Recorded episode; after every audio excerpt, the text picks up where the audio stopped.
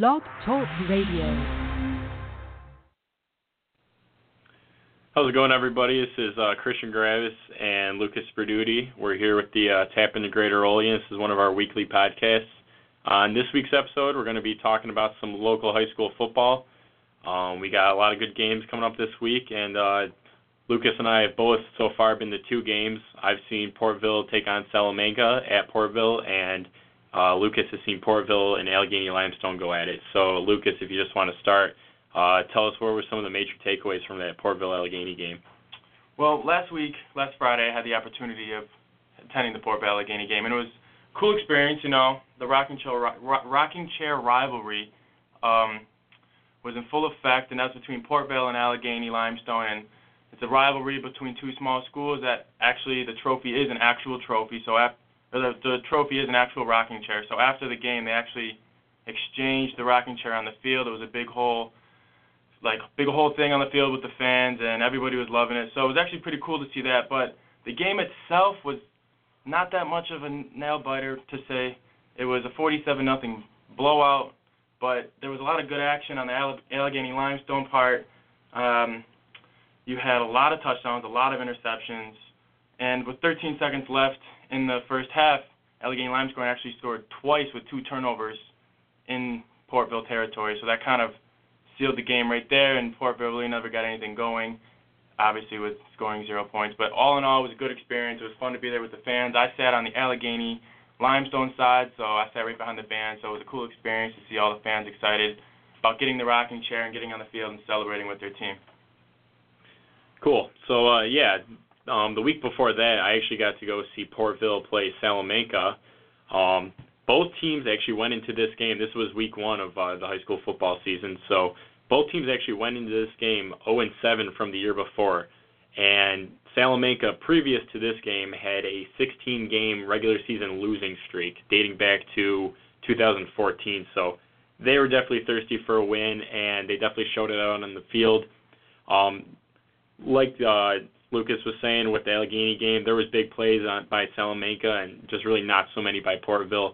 Portville had a couple of uh, you know offensive, um, you know they, they had a couple highlights here and there, but really nothing substantial enough to piece together to get the win. They ended up losing 38 to 10 to Salamanca. Um, you know the the fans though they were having a good time. They were glad to see their kids, their friends, family out there, classmates on the field playing. Uh, Portville really though, um, they're having it tough right now. I know in the first quarter of the game against Salamanca, their starting quarterback went out with an ankle sprain. I talked to him after the game. He said uh, the biggest issue they faced during that game was just the fact that you know guys started cramping up. Salamanca would make big offensive plays, and they really couldn't bounce back from that. So uh, this week though, they're playing at Chautauqua Lake, and uh, Lucas will cover that one. So yeah, so this week you got Portville heading to heading to Chautauqua Lake, and the Thunderbirds will take on the Panthers. The Thunderbirds won last week against Frewsburg Randolph, 30 to six. Portville, obviously, we just said is 0 2 so far this year. So Portville, they're really scratching for a win right here, and hopefully they can grab it. But I just, I don't know, Christian. I don't see it happening because they did not they did not look strong the last week when I saw them. When you saw them, you said they didn't look good. I don't know, offensive and defensively, they don't look like they can get anything going. They have a lot of turnovers. They don't have like a go-to guy to make plays. Their quarterback can throw the ball, but doesn't seem to be too accurate. And I, I got to give it to Chautauqua Lake in this one, but we'll see what happens. All right, another game going on over there in that Jamestown, Chautauqua Lake area. Tomorrow night is the uh, Allegany Limestone Gators. They're going to take on the Southwestern Trojans. Uh, Allegany going into this week is one and one. They've had that loss to Olean, that uh, 21-6 loss and then that absolute blowout against Portville, 47 to nothing, uh, that they won. As for Southwestern, they've been playing some pretty good football. They won against Chautauqua Lake, 31 to 14.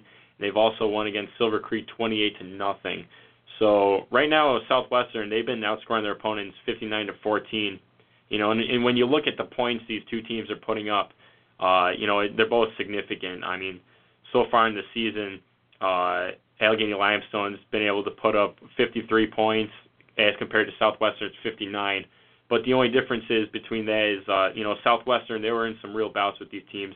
It was a 31-14 uh, win against Chautauqua Lake. So, I mean, Chautauqua Lake was in it for most of the game. and uh, I, they obviously blew out uh, Silver Creek 28 nothing. But when you look at Allegany Limestone's 47 to nothing win against Porterville, Porterville's not that great of a program this year. You know they're struggling. They've been struggling years past. So definitely, I'm going to give this game to Southwestern. It should be a good one though, but I I think Southwestern is going to continue their winning streak and uh, continue to get that win and end up being 3 0. I definitely think we're poised for a better matchup. Hopefully, we're poised for a better matchup in that game than we've you've really been getting before. But I'm heading to another game, another conference game. The Cuba Rushford Rebels are heading to Geneseo to face the Blue Devils. Uh, Cuba Rushford is 2 0, and the Blue Devils are 1 and 1. Uh, the Blue Devils lost last week to Green, Canisteo Greenwood, 28 to 6. Um, it's never really a great week when you can't put a touchdown in the end zone. I mean, you practice all week. You want to score touchdowns. When you only get six points or two field goals or a touchdown, it's never it's never enough. You need obviously you want to do more. So they're obviously going to have to bounce back from that. But Cuba Rushford, they, they look good. I mean, 45 to 8 and 24 to 14. I mean, they're outscoring their opponents 69 to 22. Those numbers speak for themselves. I mean, they're doing it on both ends, and that's the key to winning in high school. You got to be able to play offense. You got to be able to play defense. Um, I would look for Cuba Rushford to stay undefeated, but the Geneseo Blue Devils, they're not a bad team. Um, they have, they're not a bad program either. So it could. I'm going to give that one to Cuba Rushford, but that one could go either way, I believe. All right, now tomorrow night we have a big one. This is uh, going to be the TAPinto Greater Olean game of the week. We have the Olean Huskies, who are 2 0, taking on the Maryvale Flyers, 2 0. That's the uh, ECIC Section 6 team out of Cheektowaga up near Buffalo. Uh, the Huskies, like I said, are 2 0. They had that 21 6 win against Allegany Limestone, and they've also had a 28 13 win against Fredonia Westfield Brocton team.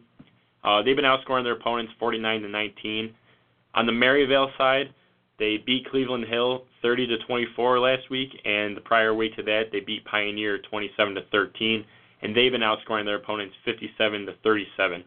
So now, I mean, when you look at Maryvale outscoring their opponents 57-37, you know you got that 20 point uh, difference, and then when you look at uh, Olean outscoring their opponents 49 to 19 points, you have that 30 point difference. So 20 to 30, you know that's that's close. That's that's you know one touchdown and a two point conversion and a, a safety or something. I mean those aren't those aren't um you know those don't happen very often. I did see one in the Portville game, but that's kind of a fluke in high school football. Um, but yeah, Maryvale's a solid team. Uh, they went six and two last year, and the only two teams that they lost to were Cheektowaga and Dunkirk. And funny thing is, is Cheektowaga and Dunkirk ended up playing each other at New Era Field for the Section Six Class B title. So with that being said, you know Olean's been or yeah Olean's been playing great football, but I think Maryvale is going to make the long trip down here tomorrow night and uh, walk away with a W. So yeah, I think Mar- Maryvale has a much stronger of a program. Olean, I think Olean comes into the problem of its local competition. It plays its local competition isn't as great as coming from Buffalo. When a lot of Buffalo teams come out here and play these Southern Tier teams, a lot of times they beat up on them because it is a little bit of a different game. It is different style, a little bit more aggressive. So I would look for Maryvale to win that game also, coming down here for the win yeah, like Lucas was saying, when when these Buffalo teams play, they're they're playing teams that have established pro- programs. You know, you look at a lot of these Southern Tier teams; they've got three schools that they're trying to put together just to field a football team. So, of those three schools, you're not necessarily getting the best athletes from all those schools. You might just be getting three kids from one school and ten from another, and and, and eight from another school that are just interested in football. So, I mean, it will be a great game. Um, but definitely I'm going to look for the Flyers from Maryvale to come out on top of that one. And like I said, the only teams that they lost to ended up playing at New Era Field. And uh, speaking of New Era Field, moving to a little bit of the NFL talk right now. Uh, I was I was actually at the game this weekend. It was nice to see uh, Buffalo Bills beat up on the Jets a little bit, 21 to 12, and are currently in sole possession of the AFC East. You heard it here first, folks. It'll be true this week, but maybe not next week. So we had to say it now. Um, that's a big win for the Bills. Obviously, you need to beat the Jets, though. Obviously, the Jets aren't favored in any game this season. That's a big story, but that's a big thing for the Bills. That's something the Bills usually don't do. Is we don't beat the teams we're supposed to beat. The Bills always have those type of seasons where we win nine games, but we lost three games we should have won. I mean, that doesn't do anything for you when you could have won 12, but you won nine. So it's good for the Bills to get off on the right foot, beating the teams they should be beating. And I don't want to say it, but Patriots lost. Is, does Tom Brady still have it, or is he is he losing the? I, I think he still has it. You know, Alex Smith went absolutely ballistic against the Patriots and just had a, a great game. Uh, you know, he, you'll love to see as a Bills fan from Buffalo. You know, Lucas and I are both from that area. You love to see the Bills win, and you even love maybe more to see the Patriots lose.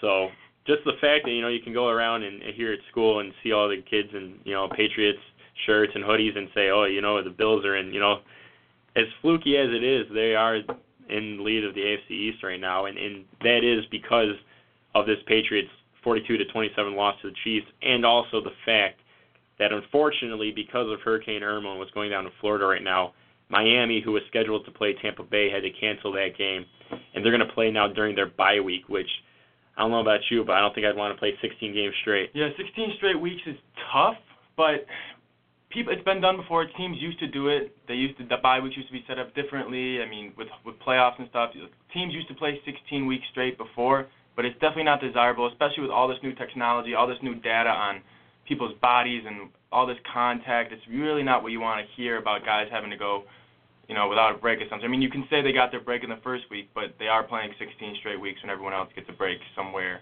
along the middle. So it is a little tough. But now going on, speaking, still speaking football.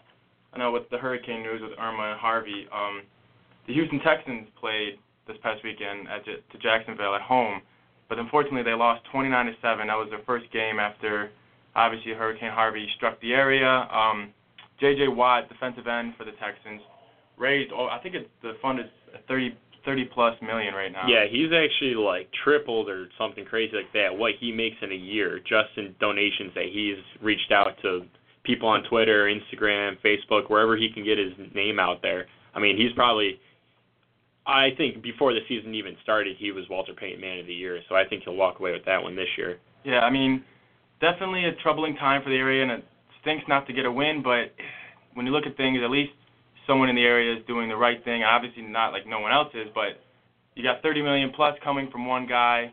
You know, good things are happening. You know, a win on the football field might not get anything done in football, but bigger things happen. There's much bigger of a story at the end. But um, with that being said, that is our show for this week. Um, I would like to thank Christian for coming and doing this show, and we had a great time. Um, follow us on Twitter at TAP, at Greater Olean TAP.